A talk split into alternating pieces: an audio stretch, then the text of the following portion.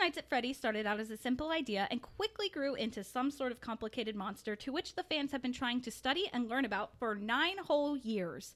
Each game that came out was meant to help clarify and add things to the overall hidden story of the games, but things just sort of became more confusing. However, there are concrete moments and things that can help us put the puzzle pieces together. Today, I will be sharing my own personal interpretation of the Five Nights at Freddy's storyline. Welcome to Strange Ride, where I tell the smartest man I know the weirdest things I know. My name is Savannah Verrett, and I will be your guide today, but you're not the only ones going on this ride. I have my other FNAF experts here with me Brianna Literal, Hello, everybody. Evangeline Olson, Hello. and Neil Sigmund? Sigmund, yes. Is that how you say it? Uh, Sigmund is typically how people say it, or else they get it wrong. Let's see, I say Siegeman. I'm not just pulling random kids off the street to be a part of this. I just don't. I always mispronounce Neil's name, and I'm sorry. what can you do? Um, and then, of course, we have the smartest man I know, Rob C. Thompson of Occult Confessions fame.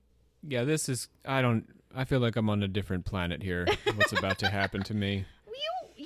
You you hang you hung in there for our first. I did. Well, like, Nights because I actually played it, but now we're not talking about gameplay anymore. We're talking about lore. No, but but but you. I feel like you'll. I think you're not giving yourself enough credit. It's Okay. not. I believe. I don't hear that enough in my life. oh, the smartest man I know isn't giving himself enough credit. so Yes, stroke my ego some more.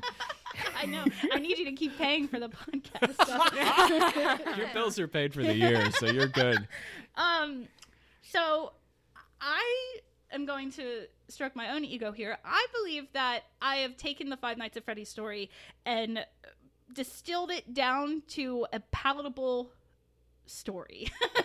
Because the thing is with this series is that you can just get so lost in all of the details that you lose sight of the bigger picture. So I took a long time actually to kind of take the important details and draw attention to those and kind of leave out the ones that you don't necessarily need. And this is becoming like part of the Zeitgeist because we have this movie coming out now. Yes. So it, it's sort of like a topic that people may want to, to get brushed up on. But in the event that you're like, I don't, I can't do this, we did give you a Gremlins episode this month. Yes. So you can go ahead, my 80s kids, and, and go hang out over there with the Gremlins episode. But uh, th- this is, the kids are going to be talking about the Five Nights at Freddy's yeah. with the movie coming out. So you might want to learn a little something about what's going on there. And and see it. I think that this will be a good like if you don't know anything about Five Nights at Freddy's, I think that this will help you at least be prepared for what the movie could potentially be about. However, I do want to say before we get into all this that uh, Five Nights at Freddy's is notorious now for having different not universes but different canons. So it's all under one canon, meaning that like things will happen in the games and that's canon. But then also there's a book series, and what happens in the book series is canon, but it's different continuities. So the stories that happen in the games are separate from the stories that happen in the books. Let me say Legend of Zelda one more time. But does this make sense? it what does, I'm saying? except that those are all games. But yeah, they just create different timelines to like make sense yeah, but of it's it. not even really.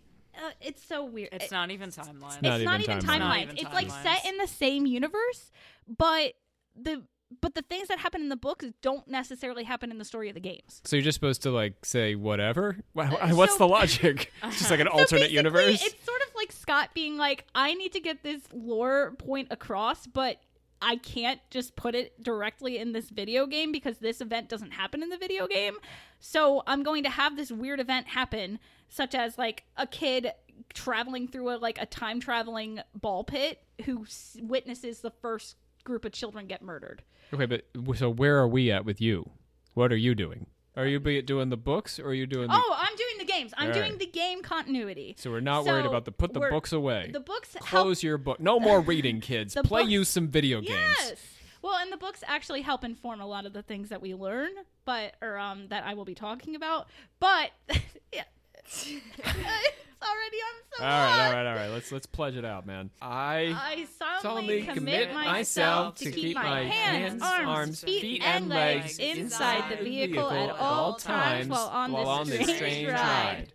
Without getting too bogged down by the details like I'm already doing, um, I think the best way to share the story of Five Nights at Freddy's is um, to just tell it as a story, not listing out all these minuscule details. I'm just going to tell it as a story and the way that I see it. And um, and I won't be stopping to say like we know this because of this game in this moment, or at least not constantly. And if you guys have something horribly wrong with what I'm about to say, feel free to stop me and be like, "What are you talking about?" But I think that uh, my friends here are going to be on the same page as me. And Strange Riders, you can angrily write in the comments, but I will be going over my hot takes. I agree with your hot takes, though. Like we've been over it. I I, agree with your. We hot literally takes. did the Charlie Day meme We where like we were writing out the timeline. I We're was like, standing there, like, here. okay, yes, we got this. and this can't happen because of this happening. You're So- also a podcaster now, Savannah. You're not in YouTube land. There are no comments on the episode. Ah. I am talking like a. yeah, you're, we don't have to worry about the comments. You can write us a nasty review, but you'll look a little silly if you're just talking about this one topic. You can write to me on Discord. People write to There me you all the time on Discord. Get Savannah in on our Discord. occult confessions. You're gonna have to join the OC Discord. Yeah. That's what we're trying to say. So I think part of the issue with the series nowadays is fans get too caught up in all the little details, uh, um, and they you stop looking at the larger picture as a whole. So as the be- most beloved Five Nights at Freddy's character, Mr. Hippo, says, sometimes, uh, you know, sometimes a story is just a story. You try to read into every little thing and find meaning in everything anyone says, you'll just drive yourself crazy. Had a friend do it once. Wasn't pretty. Okay, so here is FNAF according to Savannah. So our story begins with a man named Henry Emily and his young daughter Charlotte. He is a genius inventor, constantly making up toys for his daughter to try and keep her happy. Um, and along the way, he decides to open up Fred Bear's Family Diner, a nice place for kids to come play games, eat pizza, and watch animatronic characters dance and sing on a stage. Business wasn't booming, but the people who did go to this tiny little mom and pop shop loved it and the characters. Uh, and then this is when we meet our next major character, William Afton, another impressive inventor and owner of Afton Robotics. He catches wind of Fredbear's and likes the idea. He sees potential in it and dollar signs. So he creates his own version of the restaurant featuring the mediocre melodies, uh, which features a one Mr. Nedd Bear who looked a little bit too much like Freddy Fazbear, but not enough to do anything about it. With a bigger budget and more animatronics to put on a bigger show, Fred Bears couldn't keep up with the competition and was going to close down. But William, being the smart businessman that he is, came to Henry and offered to become business partners. They would run Fazbear Entertainment together, Henry being the more creative and ideas man, and William more so running the business side of things. Henry accepted, and from there, Fazbear Entertainment became a hit. So there's a bit of Chuck E. Cheese in this, isn't there? That there were two franchises that became one. Yes. Oh yes. um, this is relatively new knowledge that we have acquired uh, from uh, from the books. it, There's a fine line in this series between getting lore from the books and lore from the games, and understanding when they are separate from one another, and understanding when they actually have something to do with one another. It's it's a lot.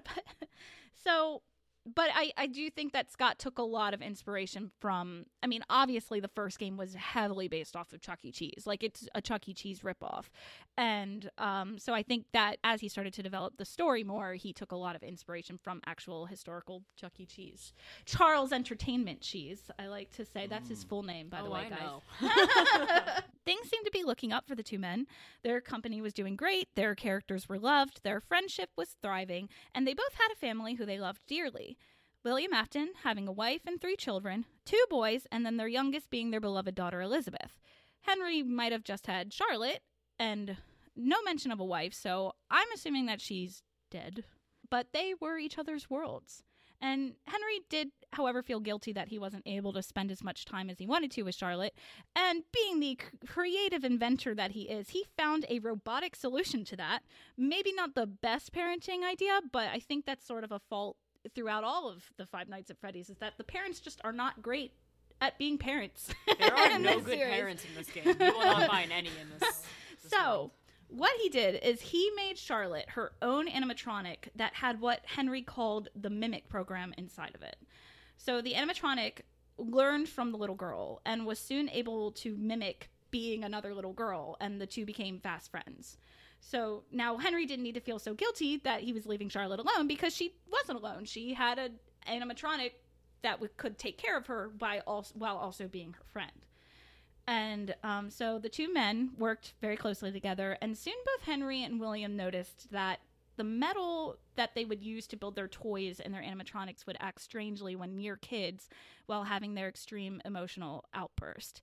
So it's almost as if the toys and especially Charlotte's animatronic were alive. Like especially the mimic program was really good at mimicking being alive, but after Charlotte spending so much time with it and you know kids have the strongest emotions there are, like every emotion is a strong emotion with them, that it seemed to give energy and life to these animatronics in a way that William and after uh, William and Henry were both like this is weird and I want to experiment with this.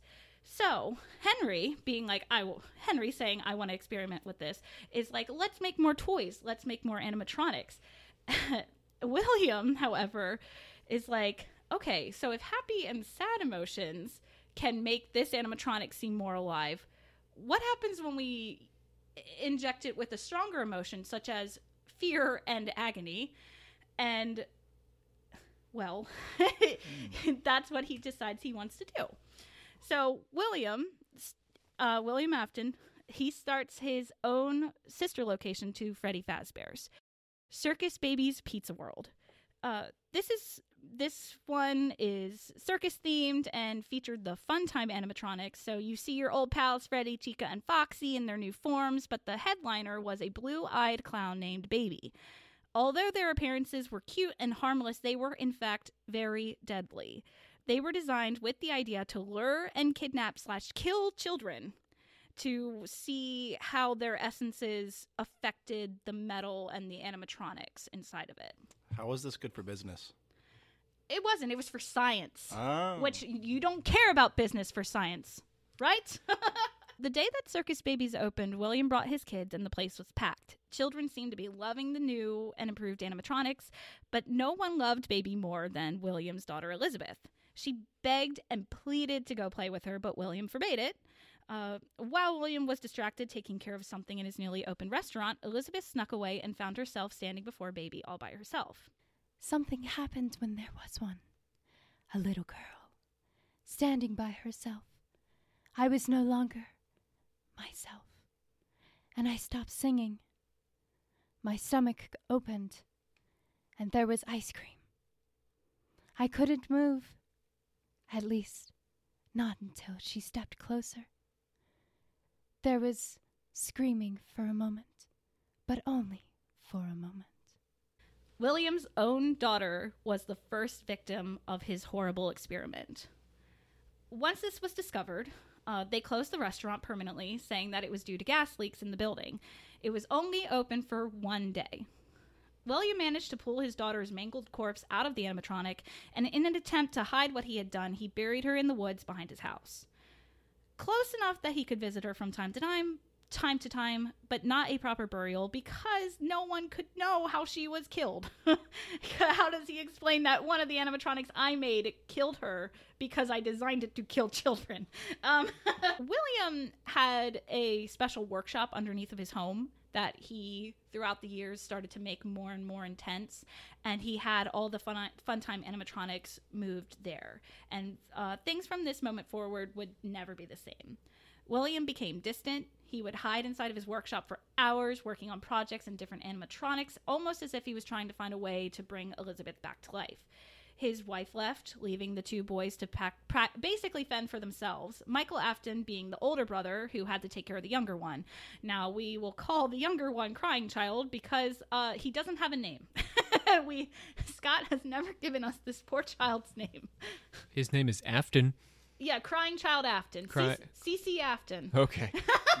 CC Afton. Is that CICI or just are we just going CC? Just keeping it simple. I put it keep, keep it simple, stupid. I just put two big C's on my script.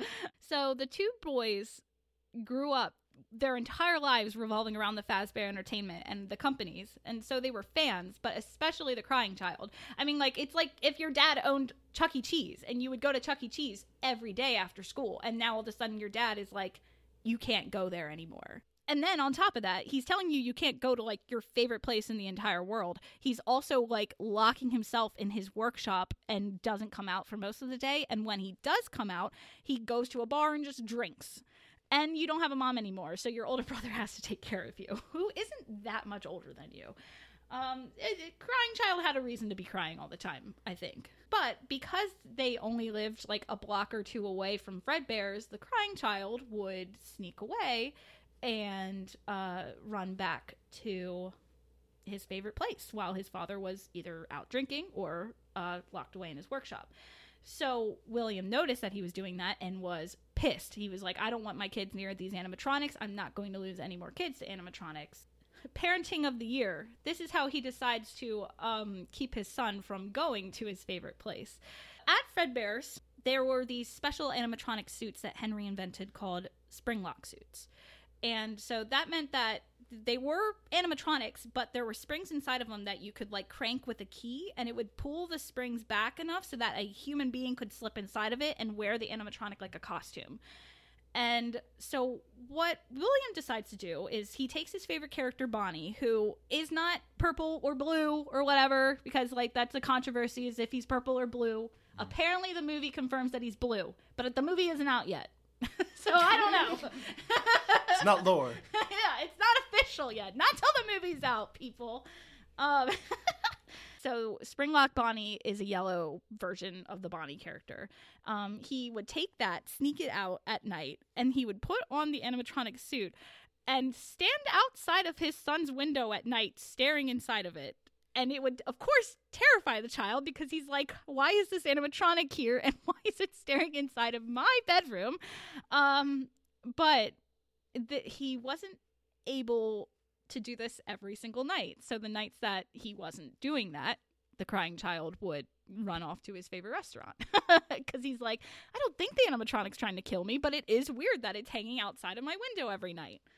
Uh, and of course, this uh, only made William angrier. Question: Is is this this is how we get Michael? Don't leave me here, right? Is, isn't that right?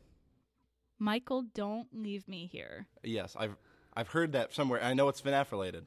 I know it's That's another thing with FNAF. There's a lot of FNAF fan games out Oh, there. no. So Yeah. I it's led astray. possible that it could have been you were lied to. It's possible that what you're referencing is not canon. part of the FNAF FNAF canon. I I know pretty much everything that William Afton says, and I can't remember him saying something like that. But also, William Afton's like I like him a lot. He's a really interesting, well, relatively interesting character. I think some of the lore that Scott adds on, like this, uh, makes him way weirder Yeah. and less scary. Just weird. Um, wacky dad. Like, why are you standing outside of his window? Uh, hey, son, don't go to my place of work. you, don't do it. I'm just gonna stand here all night. Make sure you go to bed. stare at you. It's so weird. And I guess to be fair, that part I'll go out of the way and say is a lot of speculation on my end, but nothing else to me makes sense. No, I, As- I agree yeah. with you. It's weird, but it, it makes no other sense. Yeah, because I can also see him before he takes his next extreme stance with it. That's kind of his like maybe this will scare him out of it, even though it's. I feel like from the kid's perspective, it's like, why would this scare me? Because like it's my friends visiting me, yeah, that too. and then that's why the next extreme that you'll explain it a little bit has to happen. Yeah. So Henry noticed the shift in William that he was distancing himself, um, that he was distancing himself, and that he was also angrier and didn't seem to care about the restaurant at all anymore. So he, of course, also noticed that Elizabeth had suddenly gone missing. So, in order to keep the other children safe, but most importantly, Charlotte, he invented a new type of animatronic. He being Henry, just to clarify, um, he called this the security puppet. So it's a marionette honestly very creepy looking thing. Um and it was on strings and it like had a basically a grid above the restaurant that it was able to like fly around the restaurant with.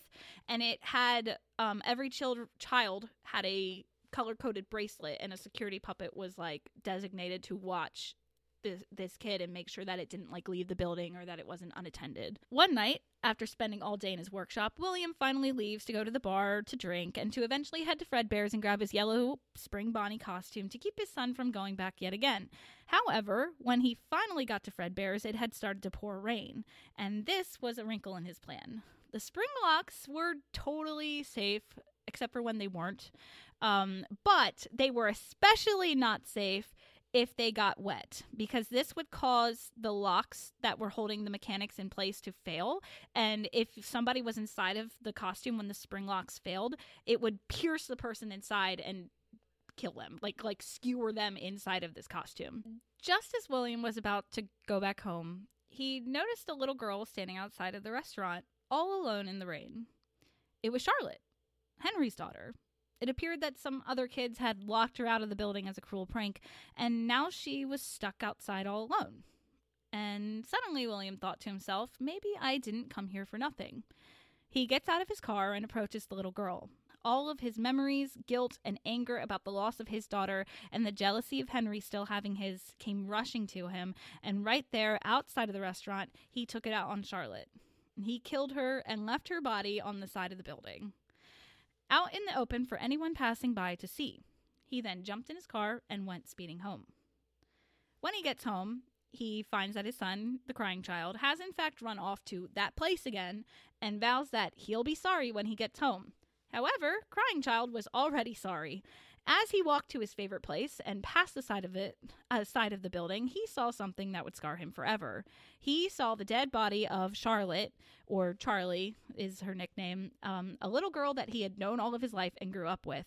And then on top of that, he saw the security puppet lying practically on top of her, malfunctioning from the rain. So it's as if the, the security puppet managed to get outside, noticed she was outside, crawled to her, but because it was raining, the rain was like ruining it and it broke down as it like finally reached her. So it was like basically laying down on top of her.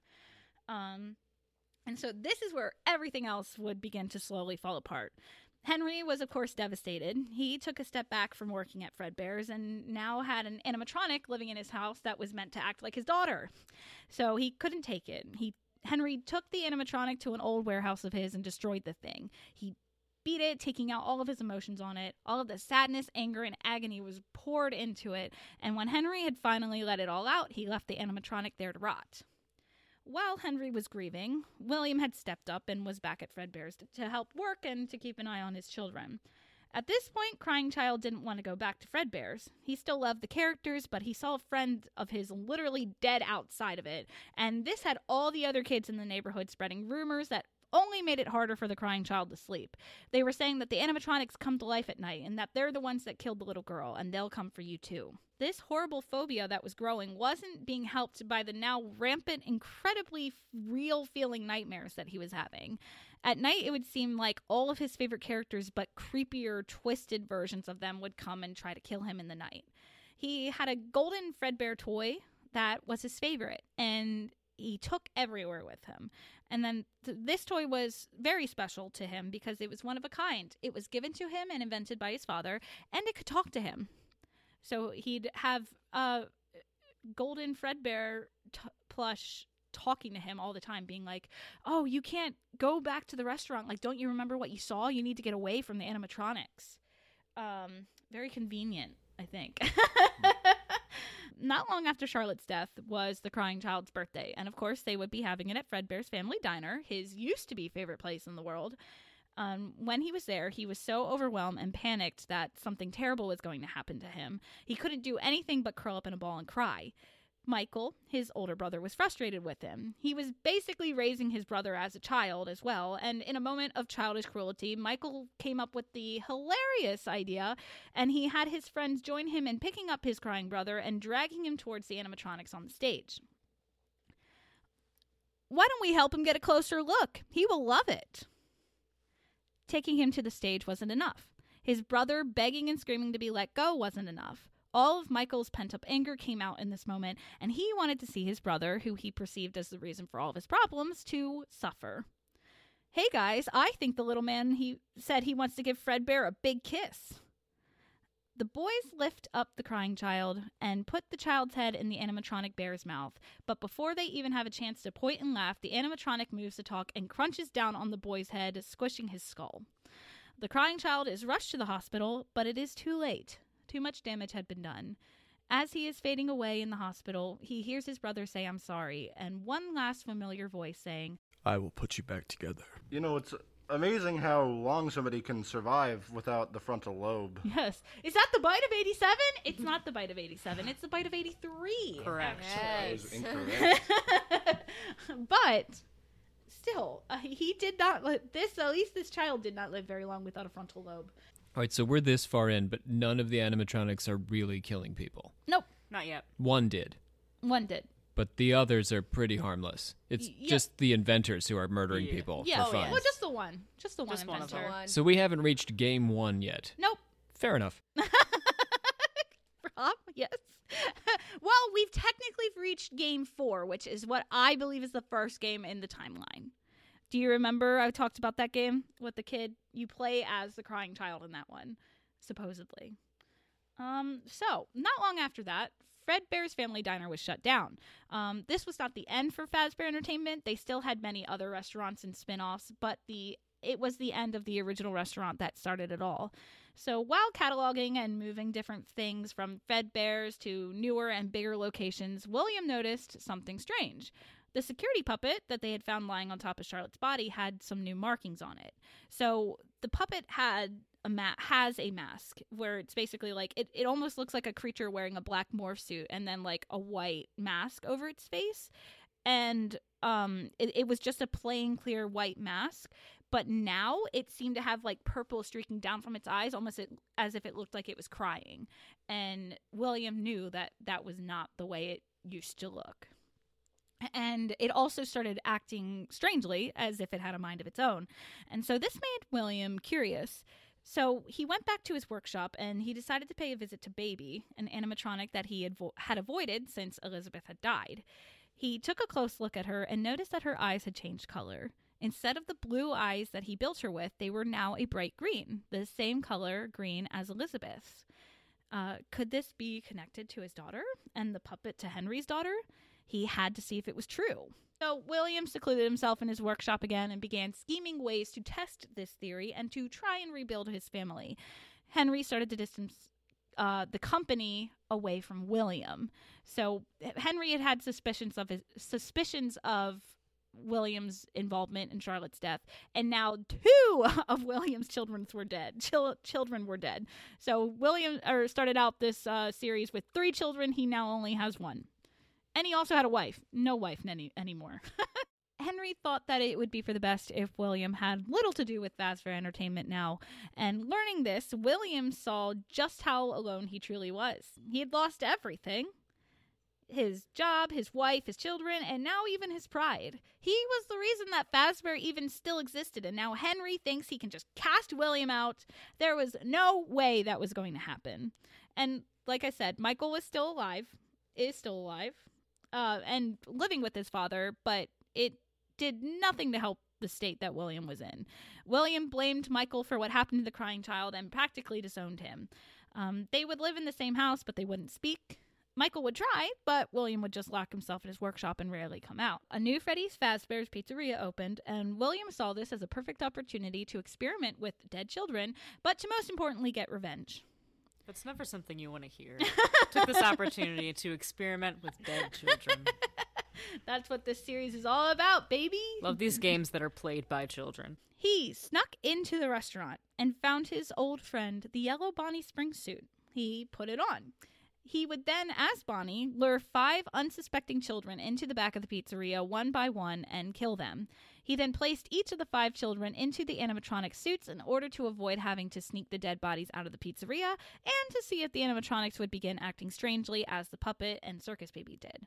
Freddy, Bonnie, Chica, Foxy, and Fredbear, or Golden Freddy, now had dead children rotting inside of them. Of course, the children were reported missing, and William was actually apprehended as the suspect in the missing children's incident.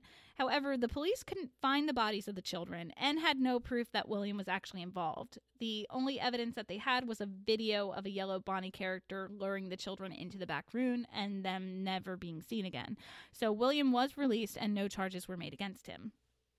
The restaurant was closed down and left to rot for a few years, but around comes 1987, and the new and improved Freddy's Fazbear's Pizza opens with brand new animatronics that don't reek of death and have a top-notch security system. Uh, hello, hello, hello. Uh, hello and welcome to your new summer job at the new and improved Freddy Fazbear's Pizza. These animatronics are of your favorite characters, but are much more cutesy and made of plastic. They are called the toy animatronics, and they have a special facial recognition software that can identify criminals and can protect children if need be. They've spent a small fortune on these new animatronics. Uh, facial recognition, advanced mobility. They even let them walk around during the day. Isn't that neat? However, not long after this restaurant opens, William reappears again. He gets hired on as a security guard and messes with the animatronics' facial recognition software, making them aggressive towards employees. Uh, just as a side note though, try to avoid eye contact with any of the animatronics tonight if you can.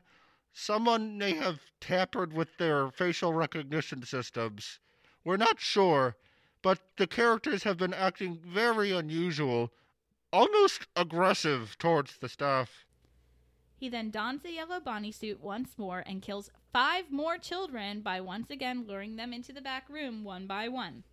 The place is closed down, uh, at least for a while. Someone used one of the suits. We had a spare in the back, a yellow one. Somebody used it, and now none of them are acting right.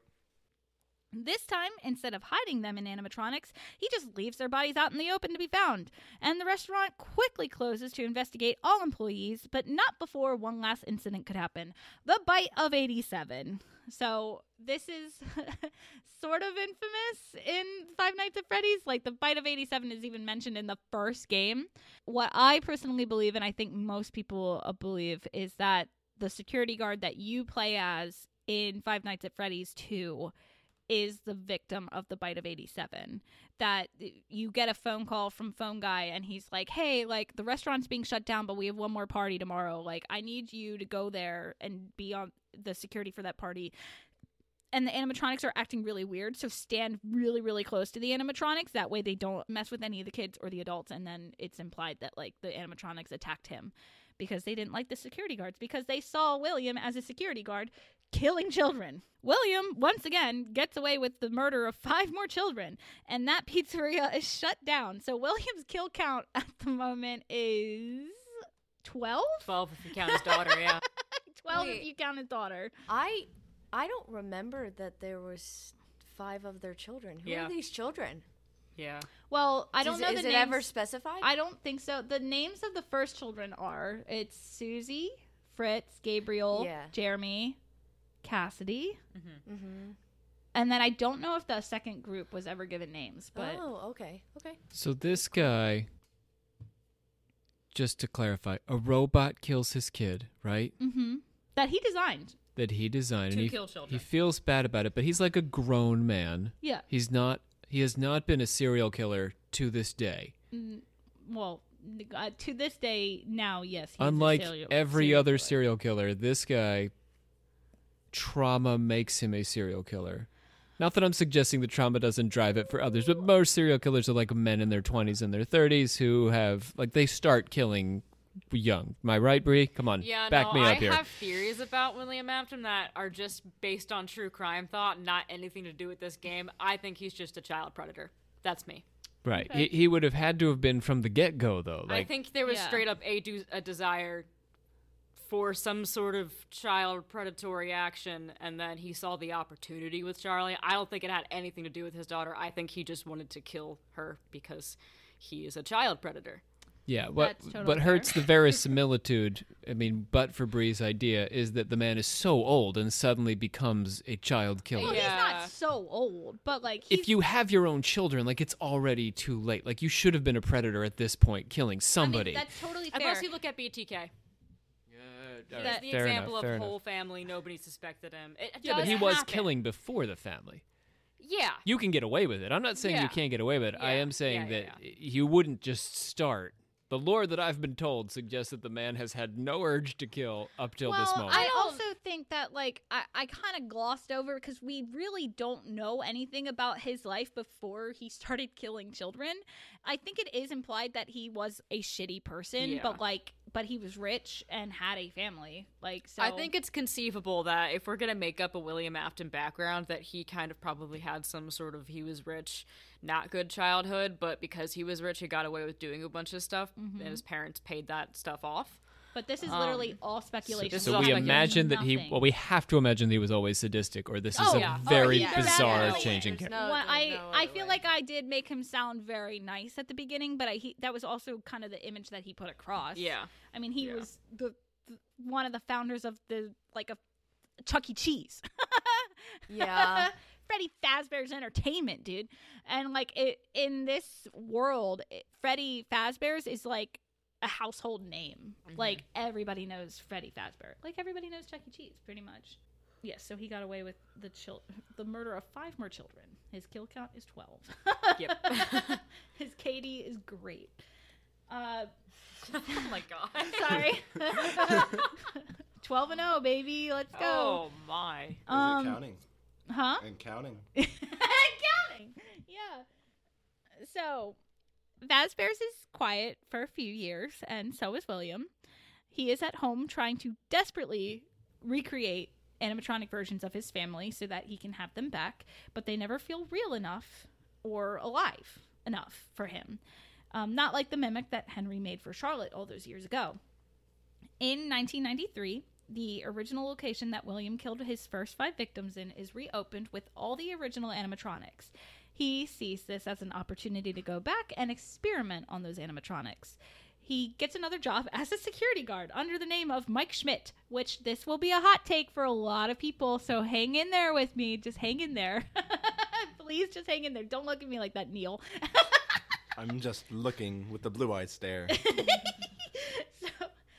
he survives Five Nights at Freddy's before being promptly fired for messing with the animatronics and probably reeking of death himself, or just never showering because he's always in his basement workshop working on more killer robots.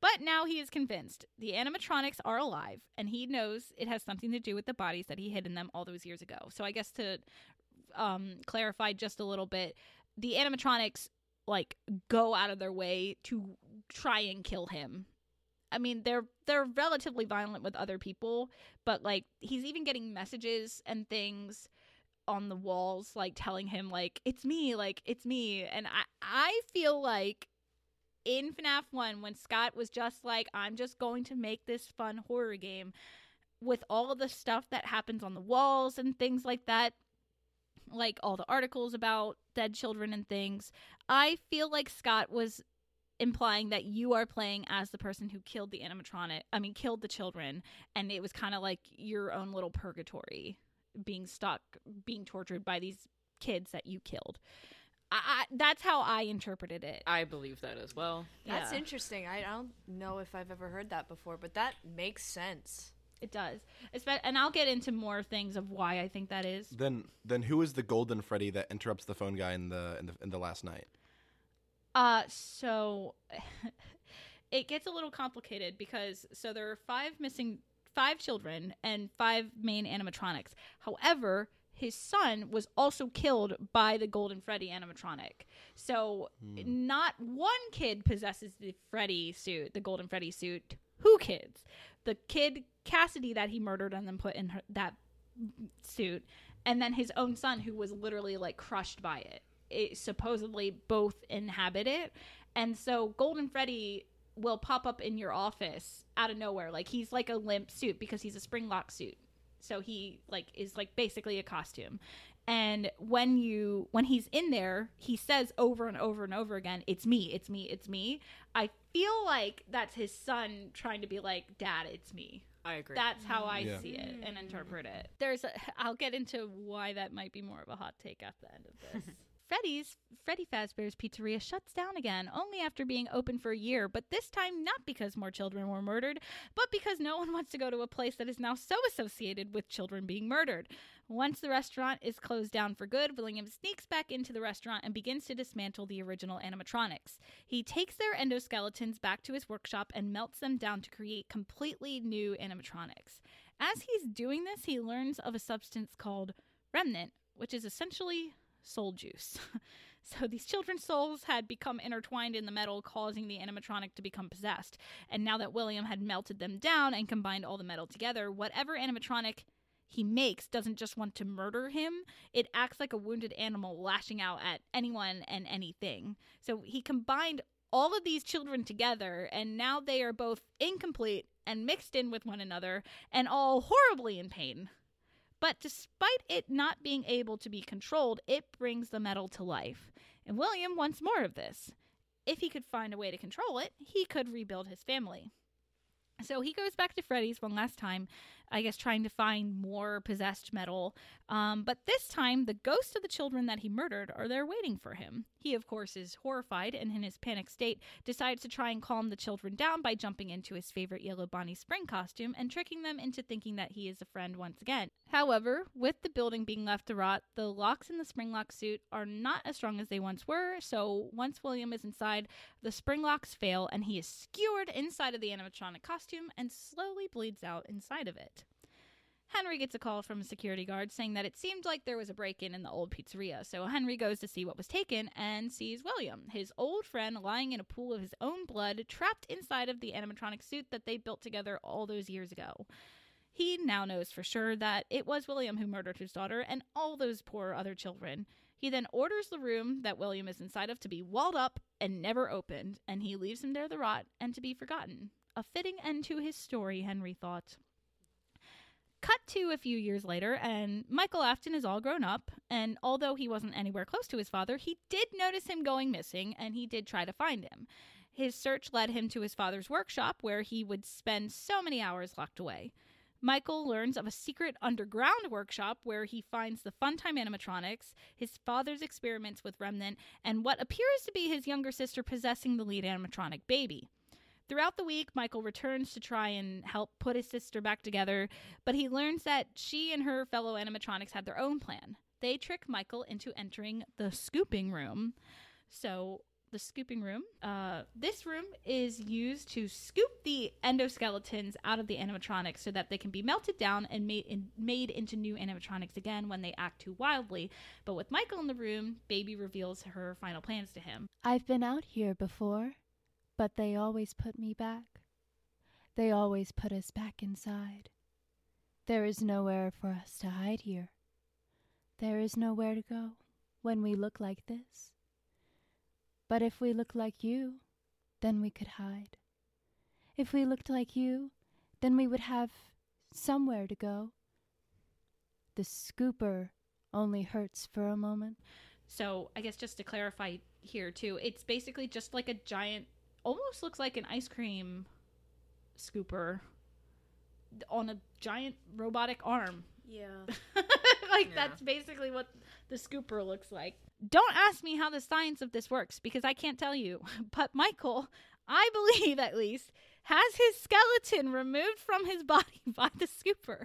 And the conglomeration of baby, Ballora, Funtime Freddy, and Funtime Foxy, which is now calling itself Ennard, climbs inside of Michael's skin and uses it as a disguise out in the real world. And they use his body for a while until it starts to literally rot and turn purple. So, uh, once they deem that it is no longer usable, they leave the body and retreat to the sewers. Unfortunately for Michael, this did not kill him. So, when he was hit with the scooper, it injected him with some remnant. So, he is now a rotten corpse that cannot die. Rob, Rob's face is so good right now. It checks out for me, Savannah. It makes sense. Complete sense. It just happens sometimes. I hate it when I become a rotten corpse that cannot die. oh man, Damn it, that's the second time this week. what a life! But but they were all in his one skin suit. Yes, so basically they I don't know how they did this either, but all of the animatronics like shed most of themselves, like their shells and stuff, and became one giant mass of wires that was basically human sized. Like Power Rangers. Yeah. Yeah. All right. So wait, how many souls are in his body again, please? well, now it's like ten different souls. Okay, so so All two in the head, two in the arms. yes.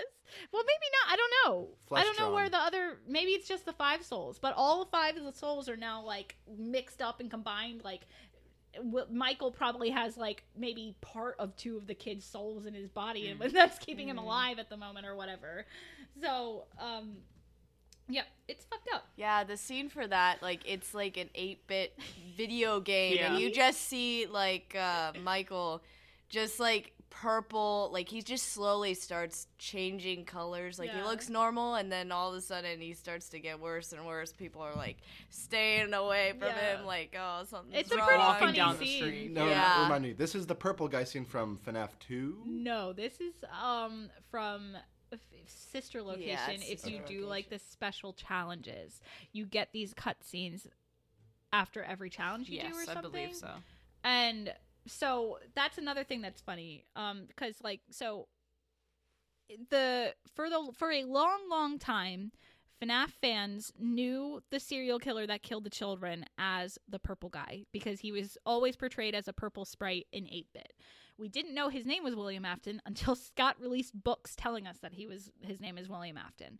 And um so it was kind of funny that like we had the purple guy and we knew the purple guy was the villain and then we watched this guy that we know we play as in sister location turn into a literal purple guy. So Two different, two different. Uh, yes but one is the son of the original Right. serial killer purple guy who is just purple in spirit and then the He other is guy purple is in li- spirit. literally purple because he's he's, rotting. rotting Yeah.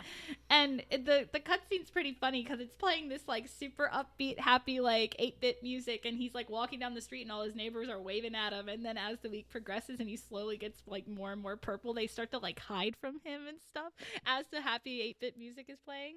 Father, it's me, Michael. Something is wrong with me. I should be dead, but I'm not. I've been living in shadows. There is only one thing left for me to do now. I'm going to come find you. I'm going to come find you. Unable to live in society, and now knowing of all the terrible things his father has done, he sets out to find him and fix the horrors that his father had created. His search for his father and old Fazbear animatronics to destroy leads him to a job for a new horror attraction opening up named Fazbear Frights. They boast about having authentic antiques from the old pizzerias to help make the horror even more real. This is the perfect place for Michael to try and learn more information. He is hired on as a security guard, and he gets a phone call from his boss and hears exactly what he has been looking for all this time. Uh, but I have an even better surprise for you, and you're not gonna believe this. We found one, a real one. Oh, uh, oh, um, gotta go, man. Well, uh, look, it's it's in there somewhere. I'm sure you'll see it. It is his father, or what remains of his father. The yellow Bonnie animatronic is rotted and old, and if you look closely, you can see bits of body parts falling out of it. It is a horrifying sight, but what makes it even worse is that it is alive and moving, and it's hunting him. Michael prevents his father from killing him, and then burns down the animat uh the not the animatronic, well kind of. he burns down the attraction, hoping that it will put an end to his father and hopefully give the spirits who have been trapped all this time some peace. However, William Afton, who is now Springtrap, is not that easy to kill. I always come back. Even with believing his father is dead, the work is not done. Ennard is still running around out on the loose, and of course, Michael himself carries some remnant inside of him. The souls cannot fully be at peace until all the remnant has been destroyed. He finds another job posting for a job in the Fazbear Cooperate Cooperation. Ooh, uh, I have a question though. Uh, how does he get these jobs if he's like a rotting corpse? it seems like everybody is just doing hiring over the phone at Fazbear Entertainment. Oh, I it- mean that's, that's Maybe it's an Indeed kind of deal. Like it's not an in-person interview. maybe they know it's so bad. Like the job is so bad. They're like, I don't I care. Think, I think definitely that's a think lot of that's it. part of it. yeah. is like because the there are a lot of jokes in the games talking about like yeah you signed up for the shittiest minimum Yeah. wage job there is I thought I would ask for people because I know that people are gonna be like, wait, why? Why would they hire him? because he's like a purple dying corpse looking guy. how is he able to walk around without his skeleton after Ennard leaves I don't know Oh, you know oh, what I oh, mean Ennard, oh, right, Ennard left. like oh because man, I don't as know. far as I because I keep going back and forth on what the scooper means and I'm pretty sure it means that it scoops out his skeleton so how is he able to walk Yeah. around if he has no skeleton I think it scoops everything out. I think you're just flesh and muscle. There's no bones. There's no, no, I got no bones Yeah, That's such a precise. that machine. remnant's keeping him uh, upright. I don't know. he finds another job posting for a job in the Fazbear Corporation. But this one is different. You get to open up your own pizzeria. When he arrives, he sees that the building has a series of empty rooms and a contract stating that any animatronic that finds its way to the back alley behind the pizzeria must be brought inside and locked inside one of those rooms. So every day for a week, Michael checks out in the alleyway and finds a new animatronic waiting for him. Some he recognizes, one being his own father, who somehow survived the fire at Fazbear Frights. What a deceptive calling. I knew it was a lie the moment I heard it. Obviously. But it is intriguing nonetheless. Michael isn't sure what he means by that, but he does what his contract states. He takes him and locks him in the room and seals the door behind him. He then finds his sister Elizabeth in the scrap uh, in the form of Scrap Baby, a new which is a whole other convoluted thing that is just never really talked about in the games. So apparently like Baby took control and was like, I am the control of Ennard. And then Ballora Funtime Foxy and Funtime Freddy get pissed off at her and they kick her out.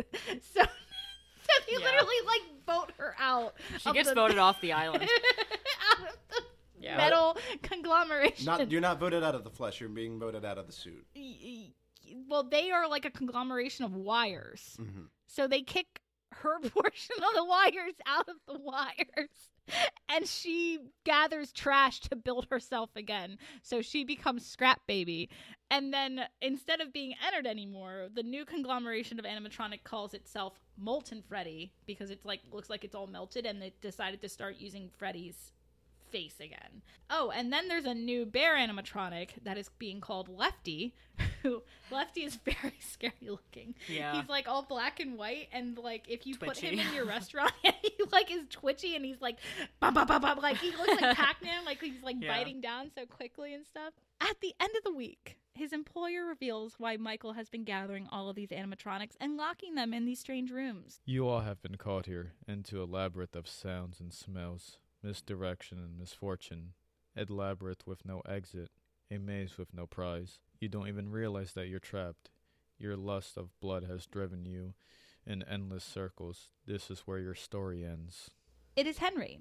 He has found a solution to freeing the poor souls and making sure his old business partner's reign of terror will finally be over. The building slowly begins to get hotter until the individual chambers begin to burst into flames. This place will not be remembered, and the memory of everything that started this can finally begin to fade away, as the agony of every tragedy should. And to you monsters trapped in the corridors, be still and give up your spirits. They don't belong to you. For most of you, I believe there is peace and perhaps warm waiting for you after the smoke clears. Although for one of you, the darkest pits of hell has opened to swallow you whole. So don't keep the devil waiting, old friend. So basically, the when he says a labyrinth with no exit, a maze with no prize, the animatronics were able to go into different rooms, but they were not able to leave this like rectangular area that Henry made for them. And at night, part of your duties was putting sounds in the squares like the boxes the chambers that they were locked in to try and just keep them constantly being like oh kids are this way i'm gonna go kill these kids that are over here to keep them busy, I guess, while you were waiting for all the other animatronics to show What a up.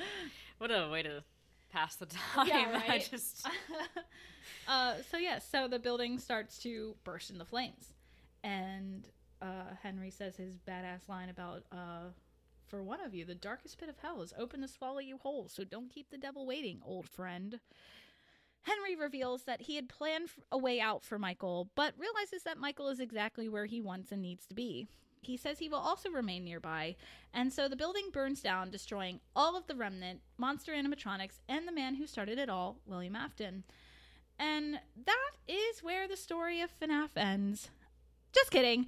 There is a whole stupid amount of the story left, but that is New Age FNAF, and New Age FNAF, talking about it with Old Age FNAF, just confuses everything. It makes so no sense. There's gonna have to be another goddamn episode about Five Nights at Freddy's. I'm sorry, Rob. He's like just broke crying in the corner. yeah. You thought you were done. But there's also a new game getting ready to come out, Help Wanted 2, and I didn't want to talk about it until that comes out because that's going to have a shit ton of lore implications. But anyway, Rob, he always comes back. Therefore, we must always come back to this. he always comes back. just when you think William you're Afton. done, you get pulled back in. We're never done. no. I mean, that's tropey, yeah. Um, okay, all right. So it's just like occult metal. Yeah. Yeah. No, it's really Yeah, it. it really is. That's the synopsis. It's very Rob just occulty. summarized this whole thing Yeah. with two words. Magical metal. Yep. Yeah.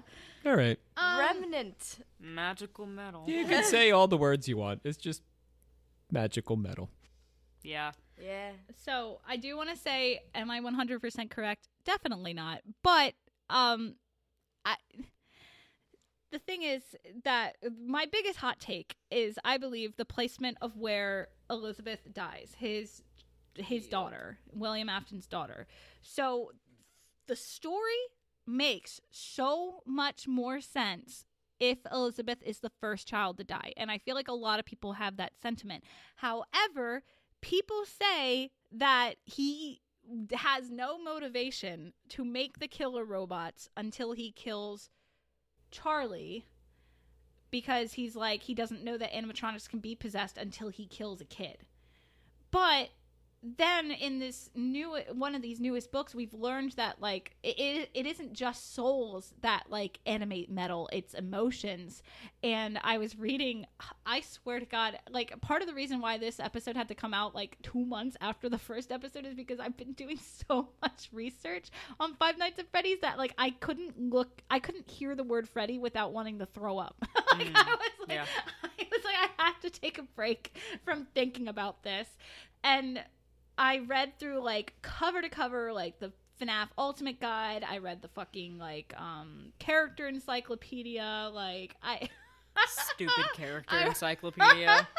that nightmare of a book. yes, and it's thick. Yeah. It's a thick book. She's and thick. It, and it doesn't tell you anything. No. It was the waste, the biggest waste of my goddamn time. But anyway, um, so I believe it in in the guidebook. It talks about the Fazbear Fright series, which is where we've learned a lot of the lore that I've used to kind of like speculate how William started to murder children, what his motivations were.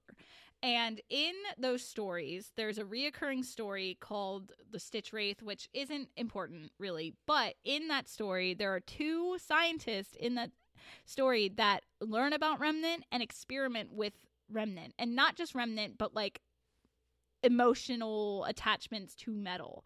And I, and this, the guidebook went out of its way to be like, there are two scientists working on this thing and that got my brain going and i'm like well what if that is the motivation what if because then we learned that the mimic is a thing because for the longest time that just wasn't a thing but it be, it appeared in the newest game so now everybody's trying to figure like where did this where does this extra animatronic fit in and honestly i would have left it alone except that i think it gives them the motivation to start Henry to make more toys, but William to start murdering children. So I think what happens is that they they see Charlotte play with this thing. It seems to be more alive than any animatronics they've ever made because of the kid putting its like energy into it and William is like I want to see more of that. I want to see how that works with stronger emotions. And if you assume he has a really bad background, is just not a good person, it checks out that he would go down the other rabbit hole of it. Yes. And it makes so much more sense to that Elizabeth is the first one. Why does it make sense that Elizabeth is the We've first one to gone die? over this so we many have, times but now my brain has literally gone blank. Yes. I Oh, think it's fuck. because why would he kill? I I feel like his daughter dying because of the consequences of his actions. I think is what we were saying would be the driving factor for him being like, "Well, fuck Charlie. She should die too. Why does he get to have his daughter and I Oh, don't?" Yeah. and why? That's right. And why he would be keeping his children away from the animatronics. Exactly. That was it. That was that it. was it. Because in yes. FNAF 4, which we know takes place in 83, in 1983, m- there are only two kids. There's you only ever see two kids. You see an empty little girl room, but you don't see a mom, you don't see Elizabeth ever. And William is very adamant about keeping his sons away from it. So why would he want to keep his sons away from the animatronics so bad if he didn't already lose probably his favorite child to one of the animatronics? Yeah, and also like I remember us talking about how like the burial or the grave in the backyard. Hmm, like what else yes. would that be? Because like he doesn't do that for any of the other kids. Yep, that might be another really, really big hot take. So there Yeah. is a mini Yeah. game in Pizzeria Simulator, FNAF 6, where y- we all assume that we're playing as William Afton. And it says at, when you start that game later that night. So I believe it's the night that he killed Charlie. He's drunk, he kills Charlie, and then he's driving home because that's how the game starts is like you're flying through traffic trying to get home. And when you get home, if you go a certain way, you can take like a secret path into these woods where there is a grave. And a lot of people were like, no, it's an animatronic that buried itself out there because that's something that happens in the book series. But no, the ultimate custom, the, the ultimate guide calls it a grave. It is a grave. I just it wouldn't make sense because why would he go visit that when he's just done a horrible thing, presumably, and like drunk?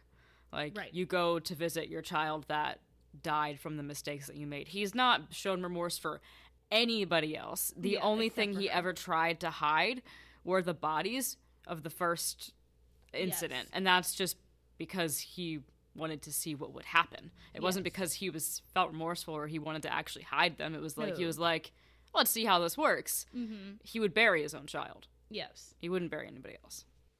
So I, yes, I totally agree with that because he didn't. Because he kills five more children and he just left them out in the back room. He's never once tried to hide any of the other bodies like legitimately or shown remorse for any of them. so for the longest time and i was on board with this for the longest time until literally like we were recording FNAF part 1 and that night before recording it I was lying down in bed and I had that I like literally was about to fall asleep and then my eye shot open and I was like that doesn't make sense And immediately text me at like three in the morning. yes and I like That's exclusively when Savannah does her texting. oh, I know. is, Oh, I though. know. Because I wake up to it at six and I'm like, ah, three hours ago. Great. I get my best thinking done at three o'clock in the morning. Honestly, I feel like most people get a text about some random thing that I thought about. at Yeah, three no, in the yeah. morning. Oh, It'll be like nine texts too, at least for me. It's like a train of just your thought just going. Well, it depends on how big the train is. That's yes. true. With this one, it was like I think eight paragraphs. because I of- solved it. I was Yeah. like, I fucking solved Yeah. FNAF, dude. So, um, Mike Schmidt, who you play as in FNAF 1, for the longest time, we all thought that Mike Schmidt was an alias for Michael Afton. Um, we thought that Mike started getting jobs at the other pizzerias to burn them down to try and find his dad and to like help free all the souls that were trapped. And the you get fired for tampering with the animatronics which would line up with Mike trying to like destroy the animatronics. And you get fired for foul odor which would make sense if you were literally a rotting corpse. So everybody was like oh and then it's also the same name so they have to be related to one another. But it, it cannot be Mike it Correct. cannot be him I will die on this hill. It is not Michael Afton that you play as in that game. And it cannot be him because Michael Afton doesn't learn about the horrible things that his dad does until his dad goes missing. And his dad doesn't go missing until the original animatronics are destroyed. And who do you fight against in the first game? The original animatronics. Yep. And you literally watch William as himself destroy the original animatronics and then get spring trapped. And Michael can't find sister location and get scooped until Mike um, William gets spring trapped. Yep. so It- it's that impossible. Didn't sound like gibberish to you. Were you doing like the hands thing, the eyes like Charlie? So- That's what. No, we am. literally the I'm next day, like we- I showed up here and I was like, "All right, Savannah, we're writing this out. Or who, who, are- who are we? Who are we?" Pepe Sylvia. Pepe Sylvia. yeah. So, yes. so I, I, it, it, Mike Mike Schmidt could just be some random dude, and I'm totally fine with that. But I feel like it has to be if he's William. if he's tampering with the animatronics, it has to be William. yes, I feel like I don't know what And al- weirdo would do that. I guess there's somebody in the world who reeks and would do that. reeks, and also just oh The the only weirdness for me is that the other security guard clearly is also under attack. So the purgatory scenario I like. It feels nice. Mm-hmm. But why are there Oh, other I- random people in this No, no. same purgatory? So I don't think that's canon, like that the purgatory thing. I'm thinking that when Scott first made Yeah. the game, he was thinking in those yes, terms. I Yes. think he was. But still, like they have a motivation to attack their creator, but not to attack the other random guard. No, yeah, no, that's for sure. I think that stemmed from the idea that, especially when they talked about the facial recognition stuff later on, it's kind of stemming from the fact that he came, he did what he did as a security guard or as some sort of security figure. and that's why the animatronics Relate attacks it. all security They guards. they correlate it. yeah, they're like the security guards are the ones that kill people here. Yeah, I can get with that. And then also, I think I feel like I remember there's a mention of when we for sure know we're playing as Michael when it's kind of like they bring up the fact that like you look familiar.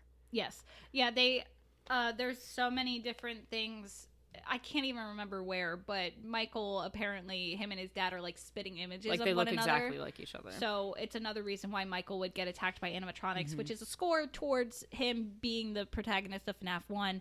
But he cannot be the protagonist No. of FNAF, FNAF 1. It is not possible because the animatronics are al- alive, they're functioning, they are ready to kill. I will die on this hill with you, Yes. Savannah. No, I'm fully with So- you. I completely Yeah. agree. I'm ready. I agree as well. So, just to help for FNAF fans to put it out a little bit more plainly, I believe the chronological order of the games goes FNAF 4, FNAF 2, FNAF 1, Sister Location, FNAF 3, Pizzeria Simulator, and then Ultimate Custom Night. Yes, Yes. I agree. Agreed. Any closing thoughts? I do agree. Good. Great job, Have Savannah. I that you? yeah, no, I I mean I we talked about this a bit, but hearing it all together, I think that's pretty brilliant. And I feel like because I definitely skipped over some details, but like overall, I think that that is the main idea of the story. It's sort of like a story about William and Henry, and then it sh- shifts into a story about Michael trying to like right the wrongs, the sins of his father, or Yeah. whatever. because So- that's tagged and plugged so many times and everything related to FNAF is him correcting the sins of his father. I'm pretty sure it's straight up like said, yeah. I mean, there's not much else you can do when you're literally a rotting corpse, and your whole family is dead And because of your whole father. family is dead, and you did cause the death of your brother. Right, but because of your father. Yeah. If your dad wasn't such a dick, it wouldn't have happened. Just saying. What do you saying. think, Rob? Magic metal. Yeah. Thank you for riding along with us. Please watch your step as you exit, and remember to take all personal belongings with you.